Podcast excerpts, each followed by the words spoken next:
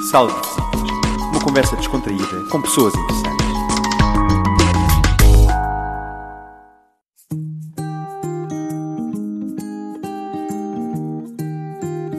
Caras amigas e caros amigos, muito obrigada por estar nos acompanhando aqui. No nosso programa Sala de Visitas. Eu sou Isabel Xiaomiao e hoje convidamos eh, o economista brasileiro Paulo Gara, professor da Fundação Getúlio Vargas, para nos compartilhar a expectativa sobre as duas sessões, um evento político muito importante da China e inaugurado no dia 3 de março Professora, eu fico muito agradecida pela sua participação no nosso programa falando de Beijing.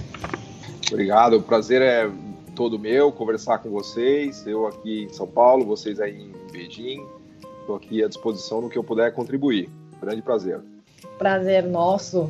E nesses dias é, eu vejo que o professor já participou de várias discussões, focando mesmo, focadas mesmo em duas sessões mas discutindo principalmente uh, o funcionamento desse mecanismo democrático da China. E desta vez vamos começar por algumas questões concretas. Uh, sabemos que uma agenda na plenária da Assembleia Popular Nacional é deliberar o relatório de trabalho do governo apresentado pelo primeiro-ministro e o documento deste ano deve ser muito especial por conta dessa eh, epidemia de coronavírus e também por êxito uh, da China de eliminação, eliminação da pobreza extrema. Por lado, uh, estatísticas já mostraram que a China é o único país que uh, registra crescimento em 2020 com um ritmo de 2,1%. E nesse contexto, como o professor vai avaliar esses números da economia chinesa na sua análise? Quais fatores devem esse resultado? Bom, é, bom, a China foi o grande destaque do econômico do ano passado, da pandemia, né? O ano começou uh, de maneira muito difícil para a China, com, como sendo o epicentro né, da, da pandemia, com inúmeros casos, é, obrigando o lockdown de cidades, né, como Wuhan ficou completamente fechada. É, mas a resposta do governo chinês e da economia chinesa foi realmente incrível. Né? O governo chinês conseguiu mobilizar rapidamente as empresas industriais chinesas para produzirem todos os insumos que eram necessários para combater a pandemia, né? passando por máscara de respiração, por ventiladores uh, de respiração, toda a cadeia médico-hospitalar foi muito é, fortalecida e articulada a partir de medidas do governo. Né? De modo que o sistema de saúde chinês deu uma resposta muito rápida para o controle da pandemia, construção, construção de hospitais é, em, em uhum. tempo recorde. Né? Então, é, do ponto de vista, vamos dizer assim, é, de, da saúde mesmo, do, dos equipamentos e todos os insumos necessários, a China deu uma resposta tão rápida que ela acabou ajudando o próprio mundo, né? porque ela começou a exportar é, todos esses equipamentos que ela produziu em, em velocidade incrível. Por exemplo, os respiradores de ventilação para o pulmão, que são tão importantes para os pacientes de Covid, passaram a vir em larga medida da China, passaram a ser produzidos na China e exportados para todo mundo. Então, é, o governo chinês ele agiu muito bem ao isolar cidades que estavam com problema de pandemia e fechar com lockdown, com medidas muito duras de distanciamento social, e depois, no segundo momento, uma, uma reabertura é, já livre de, de contaminação né, e ativando os canais econômicos para ajudar a China produziu o que era necessário é, para, vamos dizer assim, suprir a sua economia em relação a essas necessidades e abastecer o mundo. Né? Então, a China, da metade do ano para frente, ela passou a ser o grande abastecedor do mundo, não só de insumos é, médicos né, e, e produtos é, ligados à pandemia, mas também de outros produtos, porque é importante lembrar que o comércio mundial sofreu muito no ano passado. Muitos países pararam de produzir, inclusive alimentos, vários setores ficaram realmente é, desligados. Então a China acabou sendo capaz de dar uma resposta em termos de produção, né, para é, fornecer para o mercado mundial inteiro. Então, de novo, a, o, a inserção da economia chinesa no mundo ajudou, a, inclusive, a saída dela da pandemia, porque o que não foi demandado no mercado interno, ela foi capaz de vender para o resto do mundo. Né? Então, Provavelmente a China é, deve ter sido o único país relevante, né, de tamanho relevante, que tenha conseguido crescer em 2020, que foi um dos anos mais é, dramáticos né, da, da, da, história recente até. Né? Sim, mas de fato essa 2,1% vem, veio não apenas das exportações de produtos a outros países, mas também de rápida volta à normalidade no, no mercado político na China. Também, então, nesse aspecto, focado no mercado, uh, na economia interna do país, qual é a sua análise sobre essa recuperação rápida da economia e também de produção? É, isso mostra que a China é, está cada vez menos dependente do resto do mundo, especialmente da economia americana. Hoje a classe média chinesa já conta com mais de 400 milhões de pessoas, então isso está criando um mercado interno muito robusto na China. Né? A economia chinesa de hoje é muito diferente da economia chinesa de 10, 15 anos atrás, quando é, a dependência de exportações para o resto do mundo era muito grande. Então, na medida em que a pandemia começou a ser controlada ali para abril, março, abril e maio na China, o mercado interno começou a responder como o grande demandante dos produtos chineses. Então, a produção chinesa passou também a ser direcionada e voltada para o consumo do mercado interno. Né? É, e uhum. o que a gente vê cada vez mais é que a China tem conseguido transitar de uma economia de, muito dependente de exportações para o resto do mundo para uma economia mais focada no seu próprio mercado consumidor, no seu próprio mercado interno, um pouco naquela linha da estratégia de dupla circulação, né, de desenvolvimento tecnológico local e de, e de fortalecimento do mercado interno e do consumo doméstico. Eu acho que o, o 2020 foi um ano que deixou isso é, ainda mais claro. Né? Outra pauta nessa, nessa, nessa, nessa trabalho, relatório de trabalho, o primeiro-ministro uh, deve também anunciar uma expectativa sobre o crescimento econômico para este ano, 2020, 2021, e sua estimativa sobre a economia chinesa desempenho neste ano.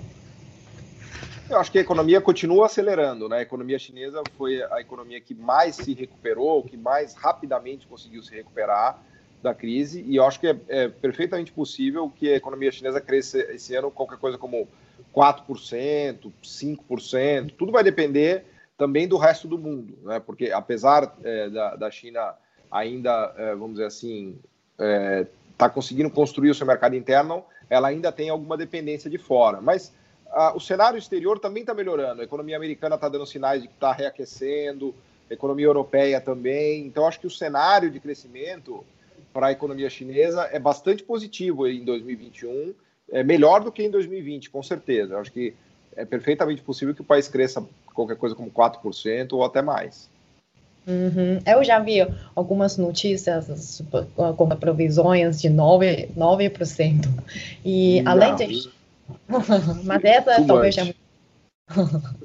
Mas além de China, talvez outros países também vão recuperar, recuperar mais.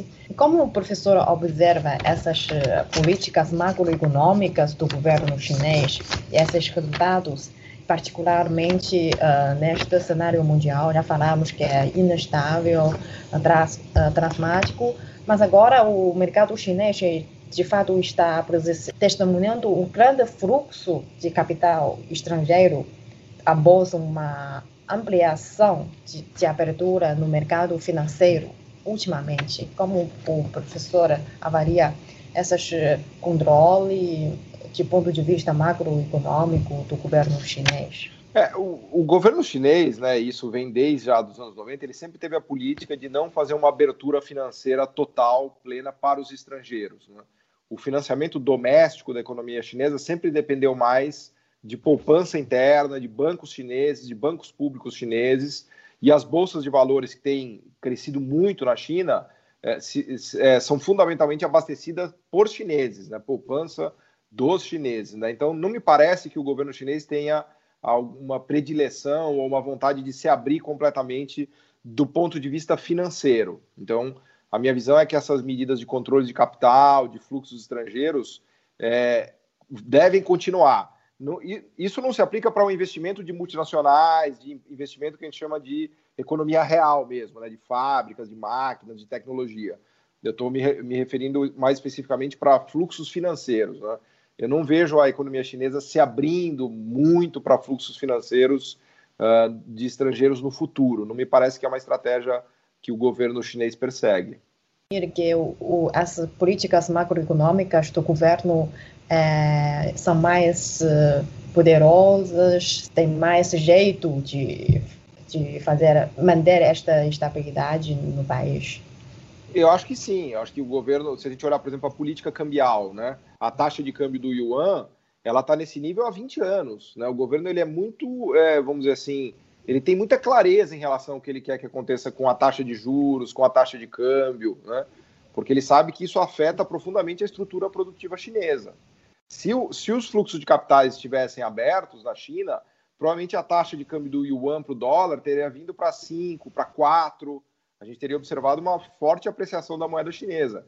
E, a meu ver, o governo chinês não quer isso porque isso atrapalharia muito o setor industrial e o setor produtivo chinês. Então, eu acho que ele vai seguir ainda, é, é, vamos dizer assim, fiel a, essa, a esse desenho de política econômica que ele tem, da administração do câmbio, do juro e dos fluxos de capitais. Assim, eu não vejo uma grande mudança vindo é, em relação a isso, não.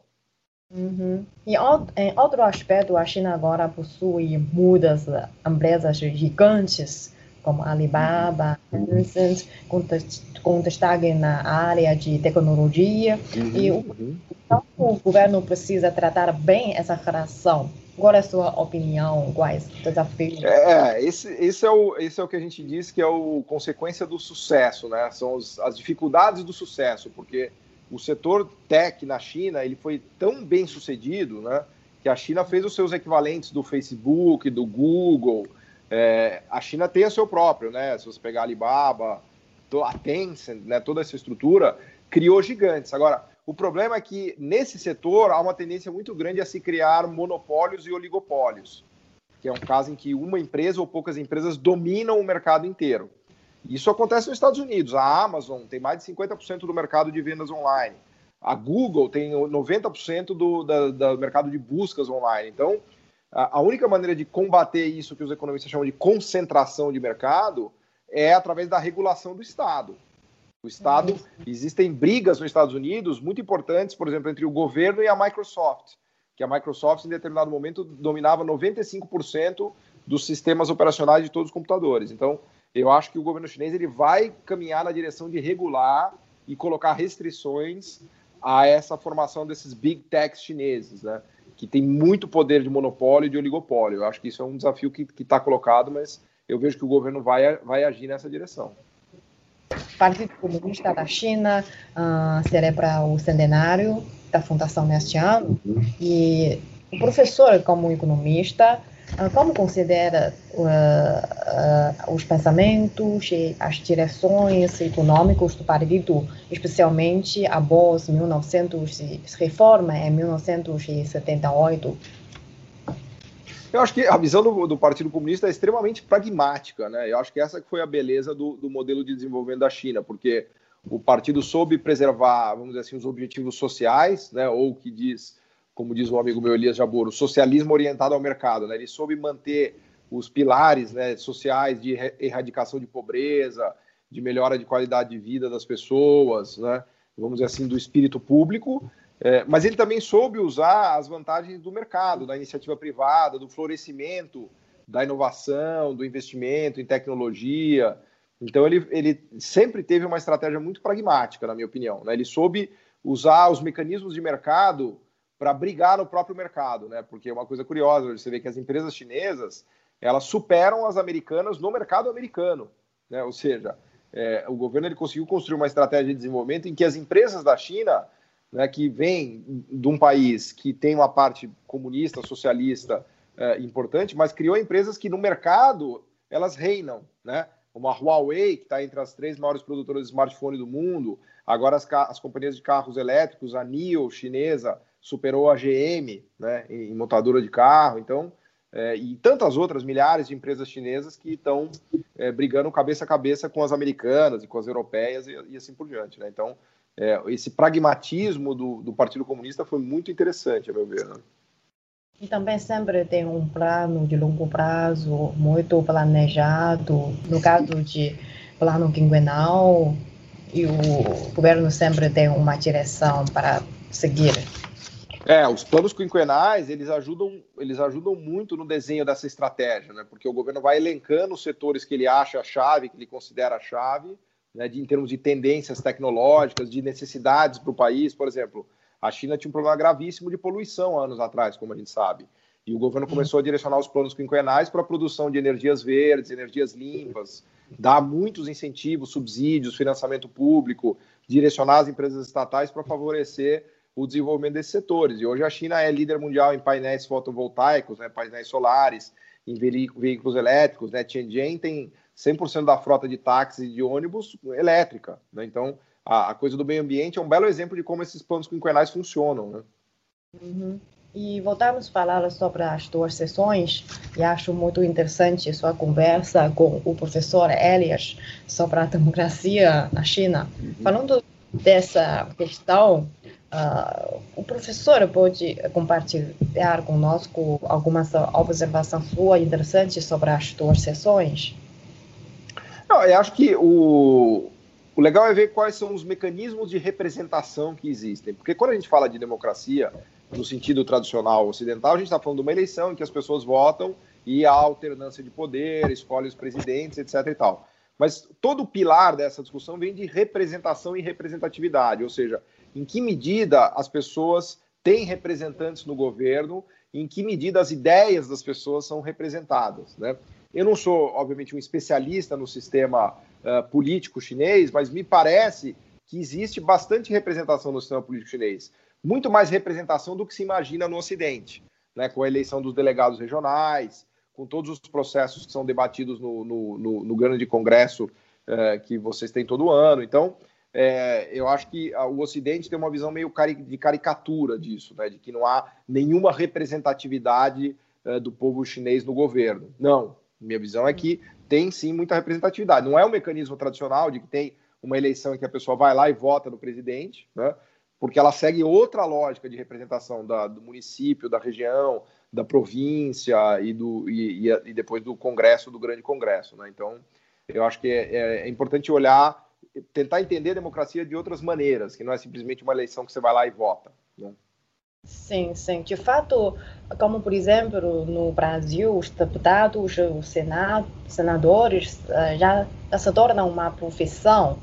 E a gente, mas aqui nossos representantes, eles podem ser um vendedor, eles podem ser um advogado, um professor, eles não, não se tornam um político, profissão de político. Por isso, acho esse mecanismo muito interessante. Como o professor já falou, a, a democracia tem várias formas. É uma uhum. ideia unida e a votação só tornou ampliada só no final do século XIX. Uh, e, uhum. como eu disse, a democracia não é apenas uma votação direta, isso não, isso não significa a democracia. Então, como professor, como entende que um mecanismo de governança pode alcançar ao máximo a democracia? E no caso das suas sessões, como compreende esse sistema de socialismo com características chinesas? É, me parece que os mecanismos que existem na China, eles têm dado conta de atender as demandas da sociedade e as demandas do povo, né? ou seja, esse mecanismo de representação que você estava explicando um pouco para a gente, ele tem conseguido responder às demandas das pessoas, porque, inclusive em pesquisas que eu vi uh, recentemente, os governos que são mais bem avaliados no mundo são os governos chineses. Né? Por quê? Porque é um governo que tem conseguido melhorar a vida das pessoas, né? tem feito o país crescer, tem gerado oportunidades, as pessoas que trabalham conseguem encontrar emprego, conseguem montar sua empresa, conseguem expandir seu negócio, é, houve a erradicação da pobreza, as questões ambientais têm melhorado. Então, eu acho que o governo ele, ele tem dado resposta satisfatória a é, todas essas demandas da sociedade. Né? E isso é, necessariamente passa por mecanismo de representação. Né? O, governo, o governo ele reage às demandas da sociedade. Né? Não é que o governo está lá e, e, tem um mundo correndo em paralelo aqui, está todo mundo infeliz com o governo. Né? Na minha visão, há, vamos dizer assim, bastante é, representatividade e, e a governança do sistema político, mal ou bem, tem conseguido reagir a essas demandas, né? Mais bem do que mal, até porque está aí com tanto sucesso, né? E no final algumas reflexões sobre esta pandemia, porque ontem uh, uh, que completou um ano que o coronavírus surgiu no, no Brasil e também foi um dia muito letal, bateu recorde de mortes. De fato, no início, alguns liberais no Brasil defenderam a liberdade para não usar máscaras. Então, como algumas reflexões do professor sobre esta ideia de liberdade. liberdade. Então, eu acho que é, foi muito bem lembrado, né? A gente completou um ano de pandemia e a situação no Brasil e na China não poderia ser mais distinta, né? com a China com a pandemia plenamente controlada, né? é, números de casos muito pequenos, enquanto que no Brasil a gente tem um recorde de casos, a gente está atingindo é, o recorde de mortes, o recorde de novos casos diários, indo para 50, 60 mil. É, o Brasil hoje é um dos países que tem a pandemia mais fora de controle. Né? Hum. Se a gente comparar, por exemplo, com os Estados Unidos, os próprios Estados Unidos, e com a questão das vacinas, ele conseguiu sair de 250 mil casos novos para 50 mil casos né, nos últimos 15 dias. Então, no começo, a China teve políticas muito duras e ela foi criticada, inclusive lockdown de cidades, controle muito forte dos cidadãos por aplicativos, por celular, é, de, de, mobilidade, etc. e tal. Só que, olhando para trás, essas medidas foram acertadas. Porque, por exemplo, o Brasil, o governo brasileiro teve uma atitude completamente negacionista. Primeiro, não reconheceu a pandemia, dizia que não havia problema, que era uma gripe sem maiores consequências. Depois, não se mobilizou na, na produção dos equipamentos médicos hospitalares. Depois, não se articulou para produzir vacinas, para estar preparado para fazer a produção de vacinas. Então, o Brasil foi um dos países que mais errou na pandemia do começo ao fim. Né? E a China provavelmente foi um dos países que mais acertou. Né? E, e, isso hoje, passado um ano, é mais ou menos fácil de perceber. Né? Quando a gente vê a situação econômica da China, a situação da pandemia na China, e compara com a situação econômica do Brasil e da pandemia do, do Brasil, é muito claro, né? não precisa nem explicar. Né? Uhum. Mas na lógica, na lógica do, do Brasil, a liberdade é mais importante do que outras questões. Antes a gente é contra, foi contra de lockdown, foi contra de usar máscara por, para defender a liberdade. Mas eu, eu estava lendo um livro falando que até os neoliberalismos concordam que a gente precisa uh, em algum período, certo período, certo momento, as pessoas precisam de ceder alguns interesses, alguns, alguma liberdade para alcançar maiores liberdades individuais. Eu não estou falando de ponto de vista de uh, interesse coletivo, porque a gente resumiu que a China pode, pode controlar esta uh, pandemia, porque a gente tem uma interesse de coletiva, defende mais interesses coletivos, mas é também de ponto de vista de liberdade individuais, porque somos adultos, sermos pessoas maduras, precisamos aprender um pouco de ceder, ceder alguma coisa nessa sociedade. Então, o professor tem algumas ideias novas, reflexões sobre a gente trata essa liberdade é, a questão da liberdade individual é como a sua liberdade individual vai afetar a liberdade individual de outras pessoas, né? Então, é evidente que no meio de uma pandemia, se você toma a decisão de não usar máscaras e de não se vacinar, a sua liberdade vai custar a liberdade de milhares de pessoas que provavelmente vão ficar doentes, vão morrer, vão ficar internadas, né? Então existe né, sempre uma questão do coletivo aí que você levantou muito bem. Se, uh, in, se individualmente a pessoa não tem essa consciência de que o comportamento dela é errado, de não usar máscara e de não se vacinar, né, que vai trazer mal a muitas pessoas, então se ela não tem essa consciência, o Estado vai ter que impor isso, porque a liberdade das outras pessoas vai depender da ação do Estado. Porque se o Estado não fizer nada, e deixar o negacionista livre, que é a pessoa que não acredita que tem pandemia, que a máscara não tem efeito, que não precisa se vacinar, se você der liberdade para essa pessoa, você vai tirar a liberdade de milhares de pessoas que vão morrer, que não vão poder sair de casa, que vão ter a economia parada. Veja o que acontece com o Brasil hoje. O Bra... a situação de liberdade hoje no Brasil é horrível. Eu estou falando aqui em São Paulo, São Paulo está com lockdown à noite. As UTIs em São Paulo estão lotadas, tem fila para entrar na UTI. Então, qual é a liberdade hoje de um paulista? Ele não tem nem UTI para ir se ele ficar doente. Ele não pode sair à noite. Então, ele tem muito menos liberdade do que um chinês.